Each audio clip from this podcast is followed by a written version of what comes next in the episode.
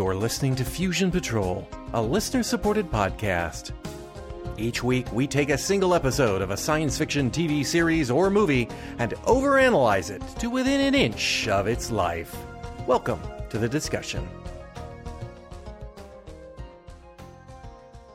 Hello and welcome to another episode of Fusion Patrol. I'm Eugene. And I'm John. And tonight, we're back to Ultra Q. So tonight, we are looking at Episode 6, Grow Turtle, and Episode 7, SOS, Mount Fuji. And we will start with Grow Turtle. And I just want to tell you all, sit down and buckle in. At school, a boy named Taro isn't paying attention to his schoolwork. He's measuring his turtle. And no, that's not a euphemism. He's experimenting with a growth formula for his turtle. He hopes it will grow to 99 centimeters so it can take him to the Dragon Palace. He is sent to the roof as punishment. There is a bank robbery next door, which he witnesses. He tries to report it, but as the boy who lies all the time, no one believes him. Later, still at school as he tortures and harasses his turtle, he encounters the gangsters who have evaded the police and are hiding in the school. His turtle has bit the leg of one of the gangsters, and when they run, he pursues them, escaping with them into the back of a truck. Meanwhile, for no logical reason, pilots Jun and Ippei, along with reporter Yuri, are checking out the robbery. They enter the school and listen to the school break the bad news to Taro's parents. Our heroes play no further part in this story. On the truck, his turtle won't let go. And as they come to a police checkpoint, Taro spies the gangster's machine gun and takes it from them, pointing it at both the gangsters and himself. The gun goes off, drawing attention. The police chase them through an amusement park. They escape into some underground tunnels, Taro still following to retrieve his turtle. He dreams about his Dragon Palace visit and the Princess Otohime. When he awakes, his turtle has grown to 99 centimeters, terrifying the gangsters, who flee to turn themselves in, returning with the police to confront the giant turtle. Before they can, Taro rides the turtle off, where they pass through solid walls and fly at hypersonic speeds out to sea, and then, finally, to the Dragon Palace under the waves. At the palace, which is quite minimalist, he meets Otohime, who is a mischievous girl with a runny nose. First, Taro gets blown up by a bluff atomic bomb. Then, he chases the girl on his turtle. She is flying on, first a rocket, then a dragon. And finally, the turtle is shot down by the dragon. Otohime extracts a promise from Taro. He must never lie again. Then, she gives him a present to be used if he's in trouble. Next, he's back at school with his worried parents. He promises to never lie again. But when he tells them where he was, they think he's lying. To prove it, he opens the box. But he is turned into an old man, and everyone laughs at him. But then, he's back to normal. Next day in class, Taro is studying, and everyone else is playing with their turtles. The end. I don't know what to make of that. Yeah, I was a little... yeah, even on my second watching, it was like, okay, not sure where they're going with this, but, you know, okay, fine. It is a bizarre mishmash of ideas, and did it ever really happen? And is it... I think as a kid wanted to go to the Dragon Palace, which I guess is Ryoguji. Ryoguji, yeah. Yeah, Ryoguji. A undersea castle with giant turtles. 6 meter long snake creatures. Yep. Yeah, that too. Yep. And the Princess Otohime. That's right. Exactly. Yep. So I guess he really wanted to go there, and for some reason, a 99 centimeter long turtle would take him there. That is apparently the passkey you need. What if the turtle had been 98 or 100? Would he have not gone through the wall? Probably not. I think you have to be exactly 99 centimeter turtle to do that. Although it's unclear where he was measuring front and back. I Yeah, I don't know. Shell, head to tail, head out, tail in, tail out, head in. Who knows? It's just. I know, I think I would just go from the widest parts of the shell. That's just me, though. Yeah. So I must admit, I've never actually measured a turtle before. So I wonder if there's probably some official Guinness Book turtle measuring rules somewhere, or perhaps it's someone like biologists have that. Probably have to translate it from Japanese for some weird reason. Oddly enough, it's a national pastime there apparently. It's staghorn beetles. So I mean, we're introduced to the boy who Taro, who is a turtle fanatic. They call him a turtle fanatic. And I mean, he is turtle. I mean, he is really into turtles, and apparently lying. But that's the first weird thing about this episode. I mean, I can accept that there's a kid and he loves turtles, and he wants to grow a turtle for some reason, and he thinks he's got an amazing scientific experiment going on there. All right, I can feed the turtle strange stuff to make him grow. Yeah, I can feed that. I can buy that. But then, you know, as soon as he says something about it, that they basically say, "Well, you're always lying all the time, anyway." So we've got the boy who cried wolf, except that we never see him cry wolf. You know, it's. Right. It's already a fait accompli. This kid already is that kid. And for punishment, they send him to the roof. I know. It's like, okay, that's weird, but... By himself. Yeah, by himself. At least there's fences around the walls. Yeah, but I don't think they could have stopped him if he really wanted to go over. Oh, no. No. So that's strange. And of course, when he tries to report the bank robbery, which involved a lot of gunfire and shooting right across the street from the school, exactly, during the school day, nobody believes him because you know, he lies. And yeah, our gangsters are, and we already mentioned this once before, we had gangsters in an earlier episode, and they were dressed like Japanese gangsters. The Blues Brothers with hats. Well, the Blues Brothers had hats some of the time, but these guys have them all the time. But black masks. Did they have masks on? Yeah, for a while, yeah. Right at the during the robbery itself, yeah. Mm-hmm. That's right, they did have masks on.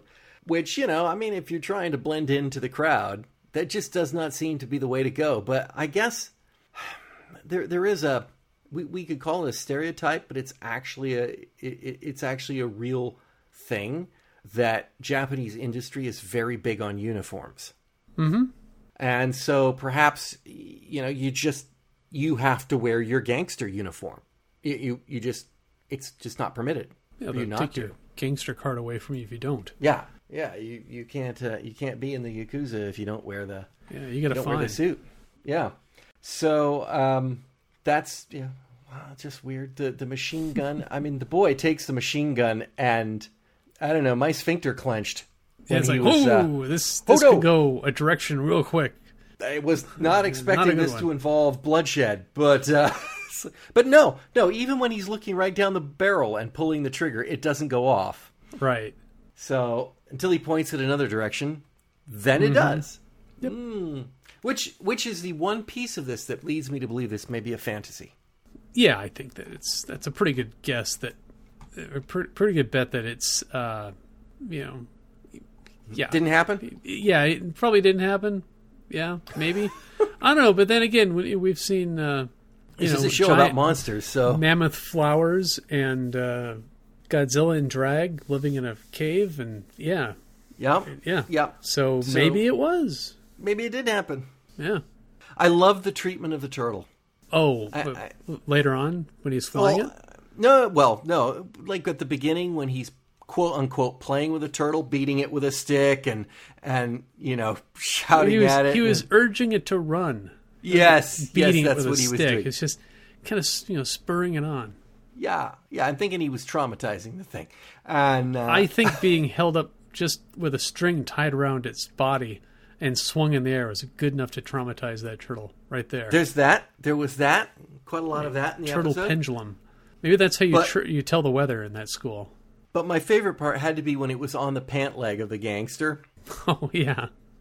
Did you notice some of those scenes when the gangster is running? They had a, I assume it was a fake turtle, clamped to his pant leg. Yeah. And I mean, it was just... Flapping away, mm-hmm. banging back and forth as he ran across the way. Like, okay, that's an attention to detail. It amuses the hell out of me. It's a very tenacious turtle. It was a very tenacious turtle. And, I mean, well apportioned. You know, turn signals. Oh, yeah. When it was flying. Yep. And that hypersonic speed console. Yeah, a little hatch that opened up in its shell, so you got the you know, the airspeed. And, yeah, wow. We're talking about this seriously. Yes, we are. It was your idea, not mine. It was. It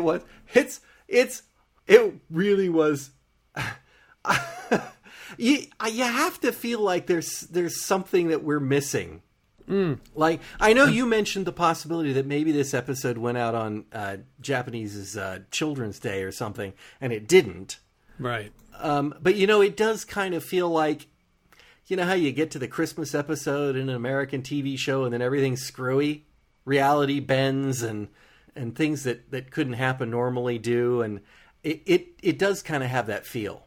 Yeah. It does kind of have this feel like it's for a celebration or for a holiday or something. But Otohime's birthday, perhaps. Who knows? It was definitely based on Japanese folklore. Yes. And yeah, so I think that explains a lot, because it's based on the story of some I guess fisherman or a kid that goes and visits an undersea castle with mystical things and gold and all that kind of stuff. So yeah, none of which this underwater castle. Yeah, well, you know, it saves on budget if you just have kind of a big white stage with kind of clouds on the floor and. Mm-hmm. A swing that goes up to infinity, held up by the sky. What was the significance of Otohime having a runny nose all the time? I don't know. It was probably just to make her endearing. That's my guess. I mean, it's very common when you see a group of Japanese kids in one of these shows that one of them will invariably be with the finger in the nose and whatnot. That's pretty true of all kids anywhere, actually. It's got to be one of them's going to have some highly exaggerated, like it was here. Well, yeah, but you know, it's how they tell the story, I guess. Just like gangsters wearing gangster uniforms. Yeah, I think that's what it is. But I don't know what it's supposed to tell us about the kid. I have not a clue. You know, is that the dirty kid, or is that the stupid kid, or is that the spoiled kid? I think, you know, there's maybe probably maybe it's the kid that needs to be protected. I don't know. So we have that, and then we get to this whole bit where, you know, it goes back to that central premise that they didn't bother to establish, that Taro lies all the time. Mm-hmm. And so she's like, well, now, you know, you have to promise never to lie again. And she beats him up a bit, you know, atomic bombs, things like that. I think that was a bottle of turtle food. Yeah. That Tara just said was an atomic bomb on Earth. Yes. Yeah. But then it blew up. Right. In his face. So it looks like a real atomic bomb, and his hair was all standing up, and his face had been blacked up from the atomic fire. Yeah, exactly. Yeah. You have to wonder how well something like that would actually play in Japan, where they're not that long after Hiroshima and Nagasaki. Yeah, exactly. Yeah, and even just the general bombing of Tokyo. Yeah, exactly. It's like, okay, fine. Well, you've got a sense of humor about it, so, I mean, okay. Mm-hmm.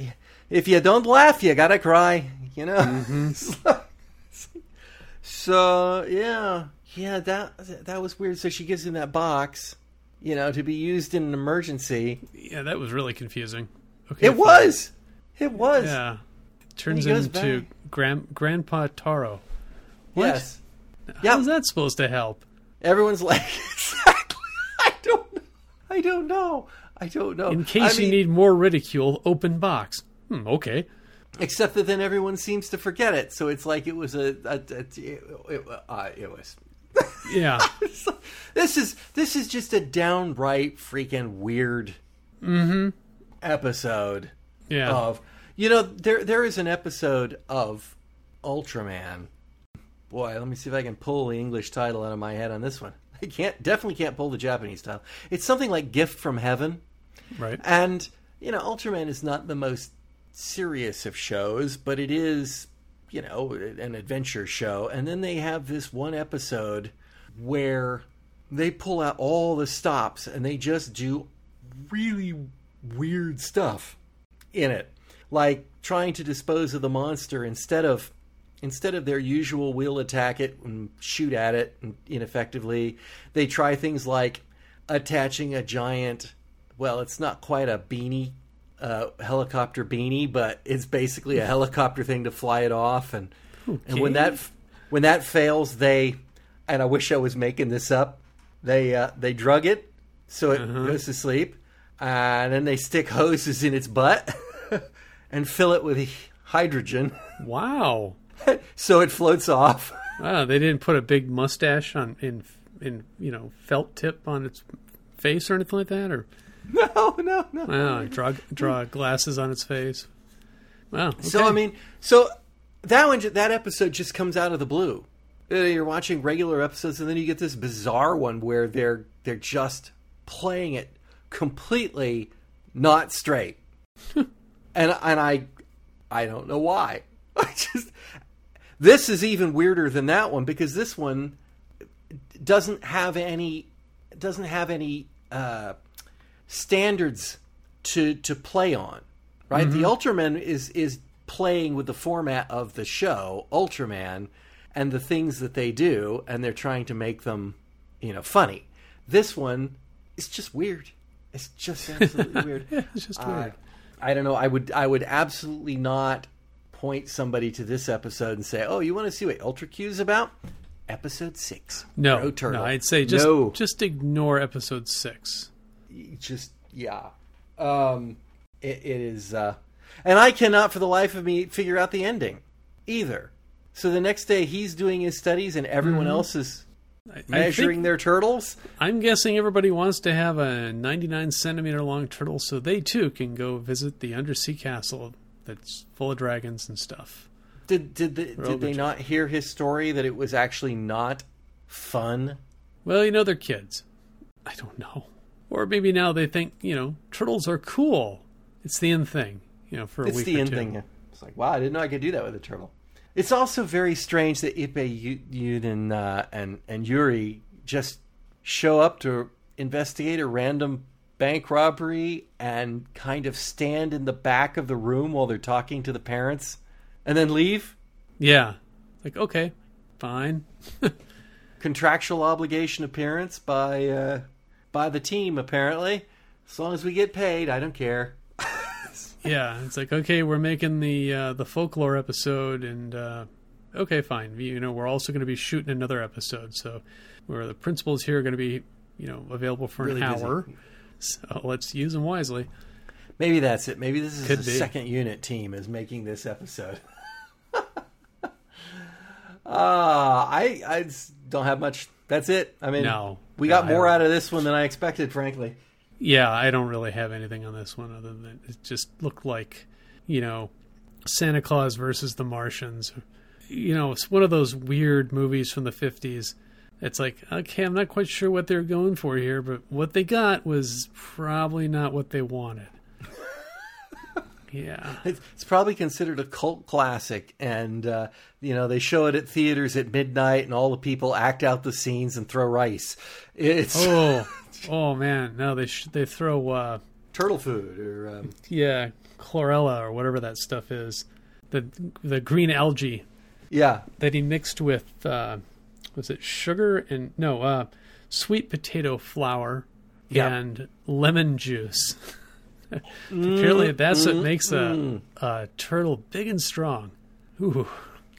We call it Gamera Plus. Yeah, exactly. Ultra Gamera Plus. So is this the first appearance of Gamera? Well, Gamera is a Dai production, so it is not part of the Tsuburaya, officially Toho. Gamera. Just Gamera-like. I think Gamera is after this as well, but I'm not 100% certain of that. Gameron. Yeah, and I suspect that there's probably a play on words in there on Gamera that I'm not getting. It could be. Because I think Kami is turtle. Yeah. And I've always kind of, except I've seen the phonetic Japanese, the kana, and it is Ga-mera. Oh. Not Kami-ra, which would make a little more sense. But Detour. Woo, detour. Yes. Maybe it's kind of, because it's a little bit flat and coin-shaped. I don't know. There we go. Like a lens cap on a camera. Exactly. It could be. Language nerds will probably understand this better than we will. So I think we're going to take a further detour, and we're going to head right over to episode 7, SOS Mount Fuji. Yuri and Ippei are visiting a volcanologist for a story. There have been signs that the dormant Mount Fuji is awakening from her 250-year slumber. Lake temperatures in the area are rising, and ice caves are melting. Ippei is frightened into believing that Mount Fuji has erupted when a group of children's rocket launch goes awry. The local policeman arrives and runs them off, but he's got bad news. His word is so distrusted in the nearby town that they don't believe him when he says there are signs of volcanic activity. Also, he hasn't been able to catch up with Takeru, the local Tarzan-like character who lives in the woods. This is no giant monkeys. Ippei convinces Yuri that a local Tarzan story is far more interesting than a volcano. She agrees. Oh boy. No one actually knows Takeru's real name, but a local woman is convinced that the wild man is actually her missing younger brother, Takeru, lost in the forest 15 years ago when he was but 4 years old.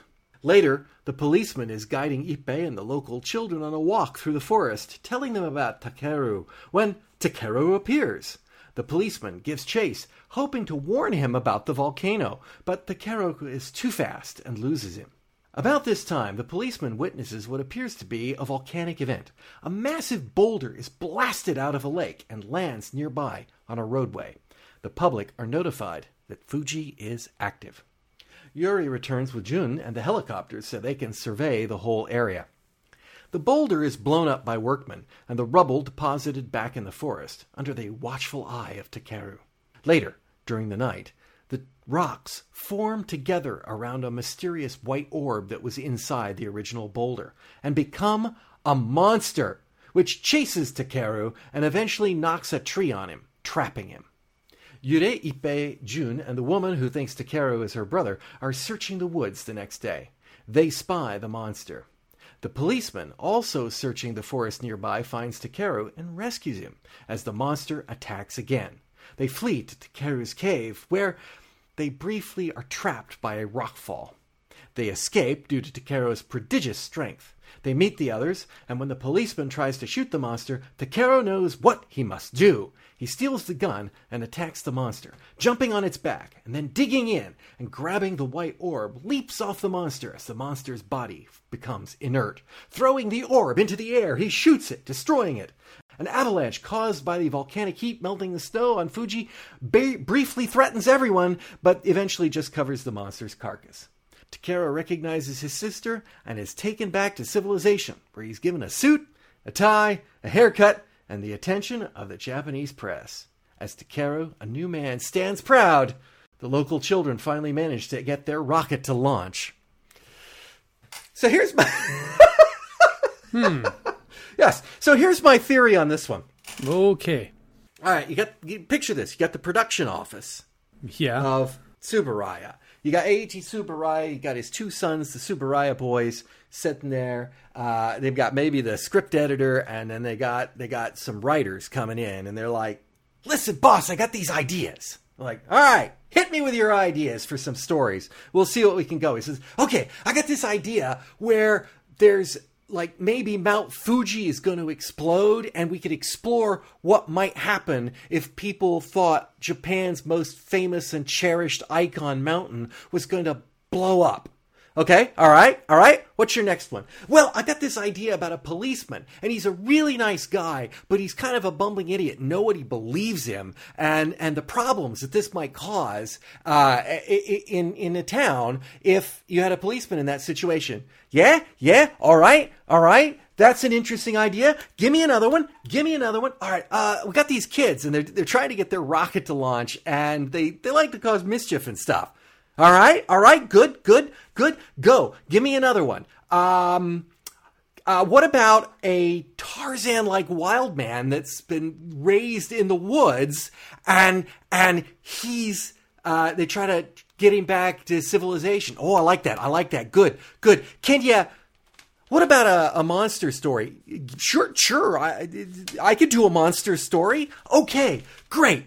Put them all together and give me a script. Mm-hmm. You had 48 hours. Right, boss. Thanks for the opportunity. Exactly. Right, AJ, we'll get right on that.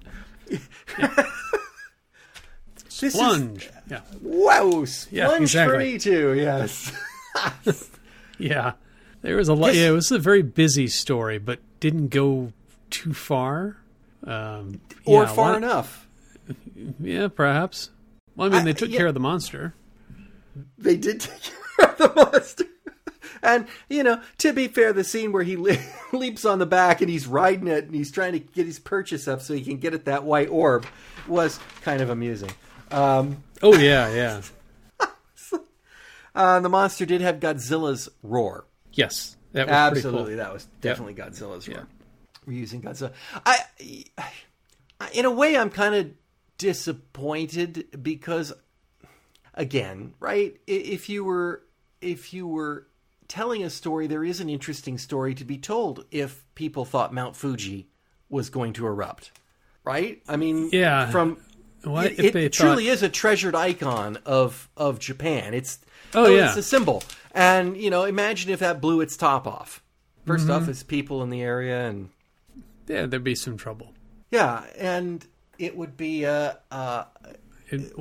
why Ipe thought that a Tarzan boy story was more important than possible volcanic eruption and destruction of a huge portion of their society is beyond me. Ipe's not the smartest cabbage in the patch. Okay, there is that, yes. There is that. It is if it were true, right? I mean, in other words, if you had a story that was like there's a local wild man living in the woods, I'm amazed that this isn't known all over Japan already, because that is exactly the kind of story newspapers would go for. I think there's probably wild men living about every other forest in Japan, from the way it looks so far. Yeah. In the 60s anyways. That's true. Maybe that's it. Maybe they're out there and they still think the war is being fought. I don't know. Or, some kid who couldn't handle the pressure of cram school and just ran off into the woods one day, and he's been there for 20 years. Yeah. Yeah, he just couldn't handle it, and, he's been living off from, stuff he finds on the edges of farms for who knows how long, and befriending giant apes and turtles along the way. Battling bears and, and becoming a crack shot with a pistol. Oh, yeah. He's never actually having one. Yeah, it was amazing. And the fact that he speaks English is pretty good, too, considering that he's been there since he was 4. Exactly. So he's about 19 now. Mm-hmm. It's like, okay, great. Maybe he has a radio, too. I don't know. And he charges it by stirring lemon juice and coconuts. And, Yeah, geothermal vents. Yes. That's true. Well, did they have geothermal vents around Fuji and before this started? I thought Fuji was relatively not active. I mean, really not active, as in no thermal activity in the area at all. Well, there's got to be some hot springs around there, somewhere in the area. It's possible. I didn't think. I mean, I thought my personal impression was that Fuji was truly dormant, not not like. Well, it could still be on the active cycle because, some volcanoes, are coming back, and other volcanoes you're pretty sure are not coming back. Like, like the ones outside Flagstaff, they're not coming back. It's just not going to happen. Yeah, I don't think Sunset Crater is going to erupt anytime soon. Yeah, yeah, or you know, ever. But it is 2020, so who knows? A couple more months. Keep those bingo cards out, kids. Volcanoes in Arizona could happen. I've got a pretty good wager on that one, so I'm hoping. So, I mean, it would be a fascinating story, but I don't know that you should go like this. You should say, hey, let's just dump the volcano story and let's go with the wild man story. It's like, wow, two bylines. What about that, Yuri? Yeah. You know, by the way, Mount Fuji is an active stratovolcano that last erupted in 1707 to 1708. 250 years ago. Yeah. So, well, as of that show. Yeah, exactly. Yeah. So, yeah, somewhat. So, wouldn't build a house next to it. I don't think you're allowed to. I don't know. I haven't been that close to Fuji, so I've seen it on the horizon. I've seen it in the horizon. Yeah, me too. Yeah, that's about it. Didn't I? But you know, it could be one of those things like, you know, the Great Pyramids. If you catch it from the right angle, it looks like it's in the middle of the desert, and if you catch it from any other angle, you realize it's in Cairo. Yes. Now, there's no houses near it, but there's enough. You know, if there was a big eruption, there would be cities devastated by it. They have to be. That's an interesting concept to explore, but it's used. Not only is it used as an almost throwaway in this, I've got another question for you. Mm-hmm. Was it actually coming active or not? Well, in this story, we don't know. Because it could have been the monster, right? Right, exactly. It could have been the monster. We never find out after the monster's been dispatched if the temperature of the lake has gone down and things like that. I mean, there's the ice avalanche, but there is a line that the policeman says to the volcanologist. He says, well, you know, my granddad or Pound's granddad or whatever says that 80 years ago this happened. Mm-hmm. And, you know, nothing came of it. And the volcanologist says, well, there's no record of that. And the cop says, well, you know, you should listen to old people, basically. Yeah, because we don't know what senility is. Yeah. Yeah. Mm-hmm. So he Grandpa says there's giant flying turtles. Okay. Yeah. Giant flying turtles it is. Yeah, sure. Could be. So I don't know. I don't know what our final disposition on this was with regards to the volcano on Fuji. So mm-hmm. that is one. The policeman. Oh, yeah. I sort of liked the policeman. Yeah, he was definitely the. I wouldn't say he's like the Barney Fife character. No, but he was. He was thoughtful. He seemed to be considerate and a nice guy. He seemed like the kind of guy you'd want to, you know, not gun you down in the street for a parking ticket. But he also had that sort of, okay, we're stuck in this situation. What do? First thing you do, you take stock of what you've got on your situation, on your person for inventory. You know, it's very methodical, very thorough, a little bit. You could treat that as a little bit as a joke at the same time, mm-hmm. but it's not wrong. Right, exactly. Right. Yeah, that's what you're supposed to do in a situation, especially if you're trapped in a cave by a giant rock that's been pushed down by a rock monster. Yeah, yeah. You need to be looking at what your possible situation is. He kept saying, I'm no good. You notice that? A number of times it's like, was that verbatim or translation issue, or what was he saying? I didn't quite make out the Japanese. I didn't either, and I kind of get a feeling that is probably idiomatic, in some way, not literal, but it was translated literally. So maybe he's actually saying something like, "I'm an idiot," oh, stupid, yeah, that sort of thing, something of that nature. I kind of get that feeling, but. And like the first sentence out of his mouth when he meets the reporters and guys is, it's like the town folk don't believe me because of my lying. It's like, you're a cop. That's, huh? Great. Oh my. That's Taro all grown up. No. Yeah, exactly. Yes, that was a strange line too. Then again, maybe that's that one of those stereotypical characters that you find in anime shows or Japanese TV series, where they've got kind of the trying to do good but bumbling. I wouldn't say idiot, yeah, or an idiot with a golden heart, that sort of thing. It's very often a cop too. In the shows I watch, it's really? Very often it's the cop on a bicycle. He's a buffoon. Yeah. Yes. Well-meaning, but yeah. So it's part of their storytelling methods. Yeah. Okay. Yeah. And he was trying to do good at any time. Yeah. But he was... I think as soon as he I have a feeling that he was trying to run down Takeru to kind of. Warn him, get him out of the area, and then maybe get him a hot meal and a pair of new shoes. Exactly right. He was definitely trying to run down Takeru to warn him about the volcano. That was explicit at the He's definitely a good guy. Definitely. Yeah. Yep. But strange. Now I will say this for this episode. Unlike the previous episode, this one had a lot of location footage in the woods. Yes. And it was lovely. Oh, yeah. I want to go to that waterfall. Yeah. Yeah. When they do those shots at the waterfall, I'm going, wow, I think they wrote this story that was the other pitch. Hey, we got this scene where the guy's in front of a waterfall. Okay, good.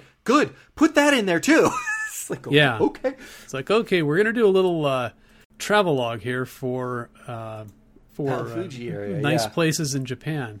Shiraito Falls near Five Lakes. Yeah, Fuji Five Lakes. Mm-hmm. So apparently that's where that was shot. So I mean, it is nice to look at. The color photos I found of it is absolutely gorgeous. Let's see, what else do we have? We've got the kids. What? First off. Boom, rocket explodes, Ipe, terrified. Right, he thinks the mountains exploded, but actually it's just the rocket exploding on that little launch pad. Yeah. Yeah. And they run off and don't do anything. And then later, they're standing around watching the workman, the bumbling idiot workman, try to dispose of the giant boulder. Mm-hmm. And...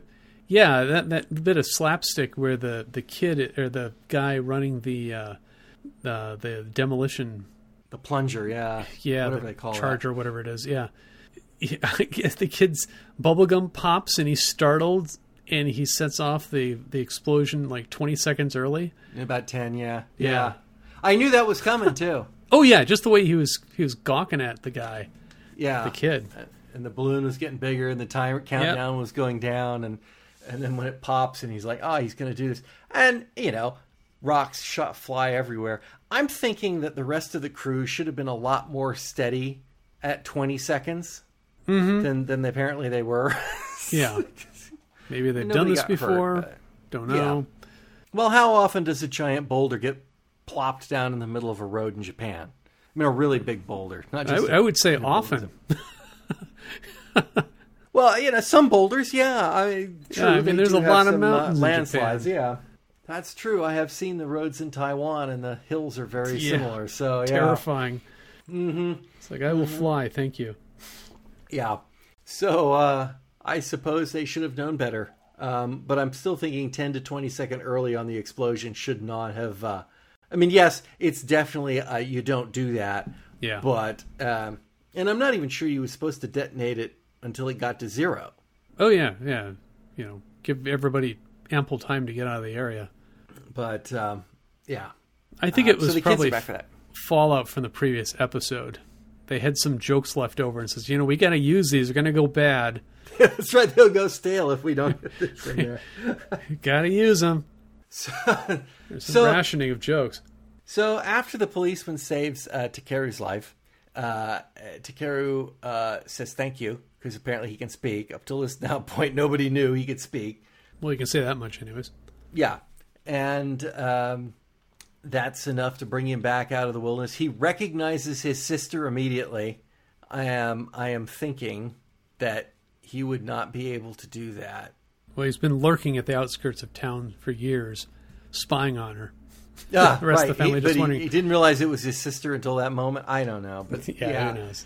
But the part that's just bizarre as all heck to me about that is after they have their little reunion and the avalanche covers the carcass and the next shot is Takeru in a suit and a tie getting a haircut. Yep.